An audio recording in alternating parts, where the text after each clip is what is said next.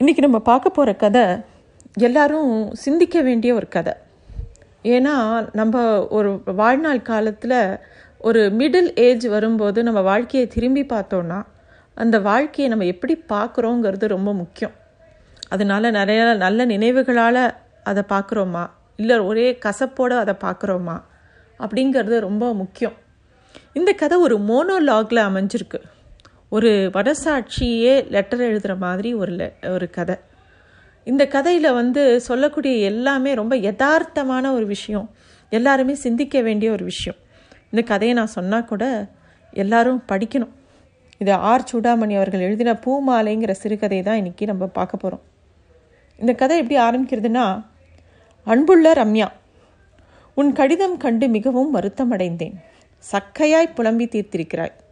என் வருத்தம் நீ துக்கப்படுகிறாயே என்பதற்காக இல்லை. இப்படி இருக்கிறாயே என்பதற்காக. ரொம்ப புலம்பி ஒரு கடிதம் எழுதியிருக்கா. அந்த கடிதத்தை பற்றி அந்த மனசாட்சியை அவள்கிட்ட கேட்கறது. கடைசியில் உன் துக்கம்தான் என்ன? சின்ன வயசில் உன் சித்தி உனக்கு கொடுமைப்படுத்தினா? உன் அப்பா தனியாக உங்ககிட்ட வந்து எனக்காக பொறுத்துக்கோமா? அப்படின்னு உங்ககிட்ட சொன்னார். உன் மேலே ரொம்ப குள் கொள்ள பிரிய வச்சுருந்தார்.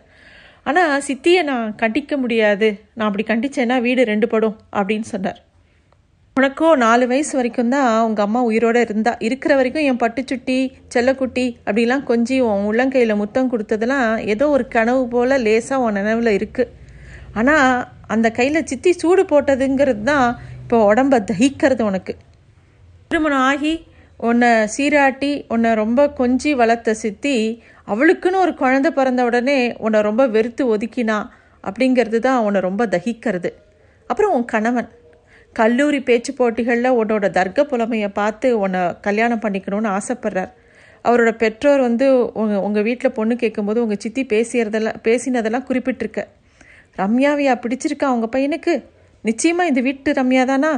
அப்படின்னு அவங்க கேட்டதும் ஆமான்னு இவங்க சொன்னதும் அவள் அவ்வளோ சேப்பு கூட இல்லையே கிட்டத்துல இருந்து பார்த்தாரா? அப்படின்னு அவங்க கேட்டதும் அவள் மேடை பேச்சில் அறிவு ததும்பித்து அப்படின்னு அவங்க சொல்லும்போது குடுத்தனம் பண்ண போகிற பொண்ணுக்கு எதுக்கு அறிவும் பேச்சும்? எதிர்த்து வாயாடவா? அப்படின்னு உங்கள் சின்ன சித்தி சொன்னது எல்லாத்தையும் உன் மனசில் போட்டு அதையே எழுதியிருக்க. அதெல்லாம் எதுவுமே உன் நினைவுலேருந்து இன்னும் அழியவே இல்லை. இதே மாதிரி எத்தனையோ குரூரங்களை சித்திக்கிட்ட நீ சந்தித்தது நீ உணர்ந்தது உன்னோட அவமானங்கள் கோபங்கள் எதுவுமே நீ மறக்கலை. ஐம்பது வயசாகுது உனக்கு. நான்கு மாதத்துக்கு முன்னாடி நீ ஒரு அரை நூற்றாண்டு முடிக்கும்போது உன் கணவர் உனக்கு மல்லி மூக்கு டிசைன் போட்ட ஒரு நெக்லஸ் கொடுத்தார். அப்போது அப்போ கூட உன் மனசில் ஒரு மலர்ச்சி இல்லை. நீ முகம் சுழிச்சதா நீ எழுதியிருந்த. ஆமாம் தங்க நகை பரிசளிச்சா ஏமாந்துடுவேனாக்கும். பொன் விழா அது இதுன்னு அலங்காரமாக பேசிட்டா போதுமா? பேச்சில் இருக்கிற அன்பு மனசில் இருக்க வேண்டாமா? கண் தான் அலையறதே அப்படின்னு சொல்கிற அவர் மனசில் என்ன இருக்கிறதோ என்னமோ ஆனால் ஓ மனசில் இன்னும் ஒரே ஒரு சம்பவம் தான் இருக்குது ஊட்டியில் நடந்த ஒரு விஷயந்தான் உன் மனசில் இருக்குது அப்போ உனக்கு இருபத்தஞ்சி வயசு. நளினி மூணு வயசு குழந்த அவள் மடியில் கிடக்கா. அந்த உதக்க மண்டல குளிர்ச்சியில் அந்த பூங்காவில் பொட்டானிக்கல் கார்டனில் எல்லா பக்கமும் அழகான ரோஜா சாமந்தி பல்வேறு விதமான செடிகள். அந்த இடமே அவ்வளோ அழகாக இருக்குது ஒரு இன்பத்தோட பரிபூர்ணம் இருக்குது அங்கே எதுவுமே கூட கூடவோ இல்லை குறையவோ இல்லை. அங்கே உன் மடியில் அழகான ஒரு குழந்தைய வச்சு நீ உட்காந்துருக்க பிக்னிக் கூடையை திறந்து ஃப்ளாஸ்க்லேருந்து சூடான டீ எடுத்துகிட்டு உன்கிட்ட ரொம்ப புன்னகையோடு நீட்டுறார் உன் கணவர். கலப்பாக தெரிகிற ரெமி கொஞ்சம் ஸ்நாக்ஸ் சாப்பிடு அப்புறமா சாப்பிட்லாம். முதல்ல டீயை குடி அப்படின்னு நீட்டுறார். நீ கையை நீட்டுற. அப்போ உன்னை நோக்கி இருந்த அவரோட விழிகள் கொஞ்ச நேரம் அசைஞ்சது. எங்கே பார்க்குறாரு நீயும் தலையை லேசாக திருப்பி அவர் பார்க்குற இடத்த பார்க்குற அங்கே பச்சை நிற சேலையில் ஒரு அழகோட பூர்ண அருள் பெற்ற ஒரு உருவம். ஒரு பெண்ணு நிற்கிறா அவளை சுற்றி நிறைய பேர் சிரிச்சுட்டு இருக்காங்க. அந்த தொலைவில் அவங்க என்ன பேசுகிறாங்கங்கிறது கூட காதில் விழாது உங்களுக்கு. ஆனால் இவள் பேசினா அது கூட அழகாக தான் இருக்கும் அப்படிங்கிற அளவுக்கு ரொம்ப அழகான தோற்றம் அந்த பெண்ணுக்கு. உன் முகத்தில் அந்த நிமிஷம் ம மலர்ச்சி ம அப்படியே மறைஞ்சு போய் கோபம் அப்படியே ரொம்ப தலைக்கேறித்து. நீ டீயும் வேணாம் ஒரு இழவும் வேணாம் அப்படின்னு குழந்தைய பொத்துன்னு தரையில் இறக்கிட்டு வேகமாக எழுந்து நடந்த. உன் மனசில் இன்னும் அந்த ஊட்டியோட அந்த விஷயம் மறையவே இல்லை. அதனால தான் இப்போ கூட உனக்கு உன்னோட ஐம்பதாவது பிறந்த நாளுக்கு அவர் பழி பரிசளிக்கும் போது பேச்சில் இருக்கிற அன்பு மனசில் இருக்க வேணாமா அப்படின்னு கேட்க தோன்றுறது உனக்கு. எப்படி அழுது தள்ளியிருக்க இந்த?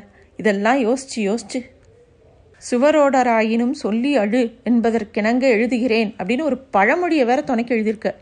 நான் ஒன்றும் சுவர் இல்லை ரம்யா. உனக்குள்ளே இருக்கிற கண்ணாடி. உன்னை நீ என்கிட்ட பார்த்துக்கலாம். இந்த அழுகையெல்லாம் ஒரு பீடிகை தான் இன்னும் உன் உச்ச அழுக வரவே இல்லை. சித்தியோட பிள்ளை உனக்கு ஒரு கடிதம் எழுதியிருக்கான். ஒரு புது மனுஷன் மாதிரி தன்னை அறிமுகம் பண்ணிட்டு இருக்கான் அக்கா அந்த காலத்தில் எதேதோ நடந்திருக்கலாம். அதெல்லாம் ஒன்றும் மனசில் வச்சுக்காத. என்னை மன்னிச்சுடு. நான் உன் சகோதரங்கிற உரிமையை என்கிட்டேருந்து ப பறிச்சுடாத. அந்த உரிமையில் தான் நீ கொஞ்சம் கருணை காட்டணும்னு உன்கிட்ட ஒரு வேண்டுகோளை வைக்கிறேன். அம்மாவுக்கு தீவிர இருதய நோய். சில ஆண்டுகளாக நான் வந்து அவளுக்கு எத்தனையோ சிகிச்சை கொடுத்தும் எதுவும் பயனில்லை. அவளுக்கு ஏதோ ஒரு ஆப்ரேஷன் செய்யணும் அறுவை சிகிச்சை பண்ணணும்னு டாக்டர்கள்லாம் சொல்லிட்டாங்க. என் பொருளாதார நிலைமை ரொம்ப மோசம்னு சொல்ல மாட்டேன் ஆனால் நான் பணக்காரனும் கிடையாது. ஏதோ ஒரு மத்திய வர்க்க குடும்பஸ்தன்னா எனக்கு இருக்கிற ச சேமிப்பில் இவ்வளோ செலவு பண்ண முடியாது. இருந்தாலும் தொடர்ந்து வைத்திய செலவுகளுக்கு எவ்வளவோ நான் ஈடு கொடுத்தா கூட இப்போ ஒரு விதவை தாயை என்னால் கைவிட முடியுமா? எப்படியாவது அந்த அறுவை சிகிச்சைக்கு ஒரு கடன் வாங்கி ஒரு பெரும்பாலும் ஒரு பணம் புரட்டிட்டேன். ஒரு முப்பதாயிரம் ரூபாய் எனக்கு தேவைப்படுறது. தயவுசெய்து நீ செஞ்சு உதவி செய்வியா? உன் கணவரோ ஒரு பெரிய தொழிலதிபர்னு கேள்விப்பட்டேன். நீ வந்து நல்ல செல்வ செழிப்போடு இருக்கங்கிறது எனக்கு தெரியும். இந்த தொகை உனக்கு பெருசு இல்லை ஆனால் கேட்குற உரிமை எனக்கு இல்லை. அப்படின்னு நீ நினைக்கலாம். இருந்தாலும் என் தாயோட உயிரை காப்பாற்றுறதுக்கு உன்கிட்ட கேட்குறத இந்த உதவியை நீ செய்வியாக்கா? அப்படின்னு அவன் எழுதியிருக்கான். என்ன கொழுப்பு? அப்படின்னு நீ அந்த கடிதத்தை பார்த்து உனக்கு அப்படியே வெகுண்டு போகிற அக்காவாவது ஆட்டுக்குட்டியாவது. எத்தனை காலமாக தொடர்பு விட்டு போச்சு?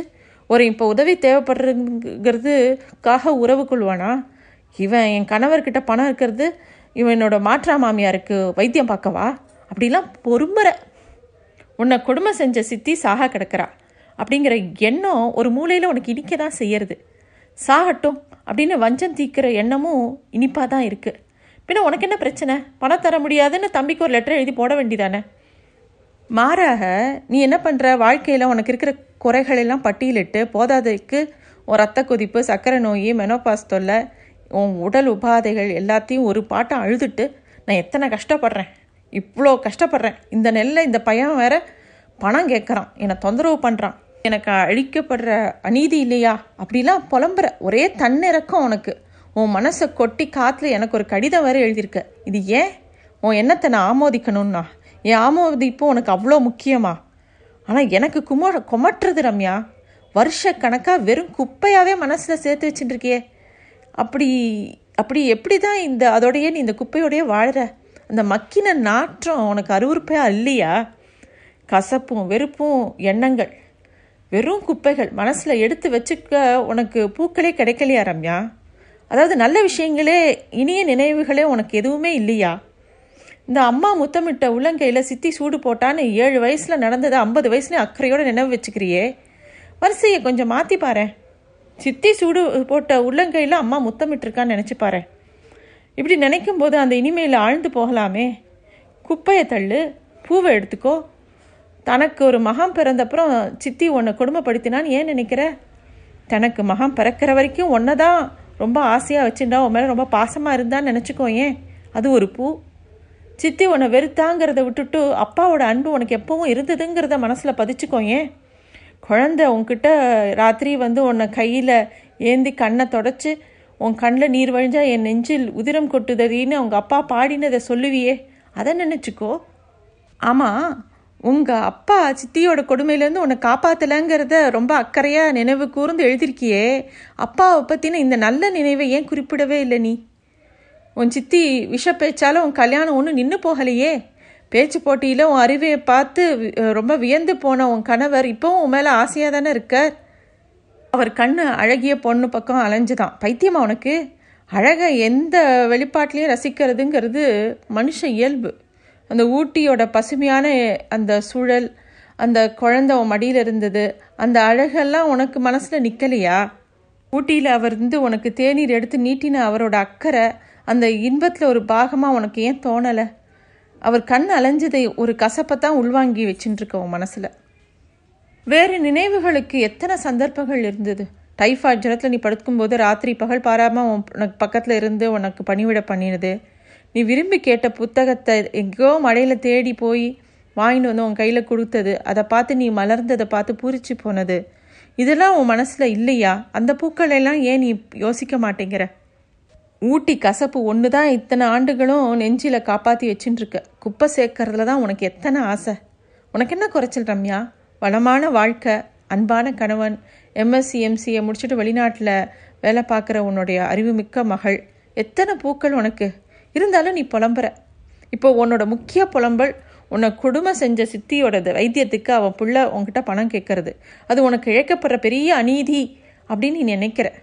அவள் உயிர் பிழைக்கணுறதுக்கு நீ எதுக்கு உதவணும்? அவ செத்தா உனக்கு என்ன? சொல்லப்போனால் அது உனக்கு மகிழ்ச்சியான விஷயந்தான் இருந்தாலும் உடனடியாக உன் தம்பிக்கு மறுகடிதம் எழுதாமல் என்னோட ஆமோதிப்புக்காக எதுக்கு காலம் தாழ்த்துற? அப்படின்னா உன் உன் முடிவை பற்றி உனக்கே மூளையில் எங்கேயோ ஒரு சின்ன சந்தேகம் இருக்குது அப்படிங்கிறது தானே அர்த்தம்? ஆபத்துன்னு கேட்கும்போது உதவ மறுத்தா அதை உனக்குள்ளே எங்கேயோ உறுத்துங்கிறது உனக்கு தோன்றுறது. அவள் இறந்தா நீ சந்தோஷப்படுவாங்கிற நினைக்கிறத விட அது இன்னும் கனமாக இருக்கிற அந்த உறுத்தல். இல்லைன்னு கூவுற. பணம் அனுப்ப முடியாது. எனக்கு அப்படின்னு இப்போவே எழுதிடுறேன்னு நீ உடனே மேஜையில் போய் ஒரு லெட்டர் எழுத ஆரம்பிக்கிற. ஒரு நிமிஷம் பொறு ரம்யா. நான் சொல்கிற மிச்சத்தையும் கேட்டப்புறம் எழுது. ப்ளீஸ் எனக்காக. நமக்கு யாரையாவது பிடிக்கலன்னா அவங்களோட வாழறதுங்கிறது சுலபமான காரியமா? இல்லை ஒருபோதும் இல்லை.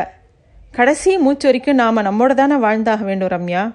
ஆமாம் அப்படியான நம்ம நமக்கே பிடிக்க வேண்டியது எவ்வளோ அவசியம்? நீ என்ன சொல்ல வர? நீ காப்பாற்றி இருக்கக்கூடிய ஒரு மனித உயிர் உதவி கிடைக்காதனால இறந்து போச்சு அப்படின்னா அதுக்கப்புறமா உனக்கு உன்னை பிடிக்குமா? உன்னோட நீ வாழ சகிப்பியா? கொஞ்ச நேரம் அமைதியாக அவகிட்ட பேசிச்சே இல்லை. அசைவும் இல்லை. சுவரை வெறிச்சு பார்த்துட்டுருக்கா அதுக்கப்புறமா பேனாவை மெல்ல மூடி வைக்கிறா. நெத்தியில் அப்படியே கையை வச்சுன்னு யோசனை பண்ணிகிட்டே இருக்கா. அவள் மனசு அவளுக்கு சொல்லுது. உன்னை வெறுக்கிறவளுக்கு இந்த உதவியை நீ செய்தியானா? அதில் உனக்கு பெரிய லாபம் இருக்கிறம்யா வெறுப்பு கசப்பு எல்லாம் நம்ம மனசில் நீ சேர்த்து வச்சிருக்க குப்பை கூலங்கள் எல்லாத்தையும் ஒரே செயல் ஒரே வீச்சில் பெருக்கி தள்ளி துப்புரவாக்கிடும். அப்படி சுத்தமான இடத்துல நீ இது வரைக்கும் புறக்கணித்து வச்சிருந்த நல்ல நினைவுகளை அந்த பூக்களை எடுத்து வச்சுக்கலாம். அந்த அழக அதை அழகான பூ மாலையாக தொடுக்கலாம். சித்திக்கு உதவி செய்கிறது மூலமாக உன் கசப்புகளை உடச்சி நீ ஒரு பெரிய விடுதலைக்குள்ளே வரலாம். எனக்கும் குப்பையோட பக்கிய நாத்தம் நீங்கி பூமணம் கமழற உன் மனசில் குடியிருக்கிறது கொஞ்சம் வசதியாக இருக்கும். மீண்டும் பேனாவை எடுத்து திறக்கிறாய். மூக்கு கண்ணாடியை சரி செய்து கொள்கிறாய். என்ன எழுதப் போகிறாய்? உனக்கு பதில் சொன்னதோடு என் வேலை முடிந்தது. இனி உன் இஷ்டம். வரட்டுமா ரம்யா? உன் பிரிய ரம்யா.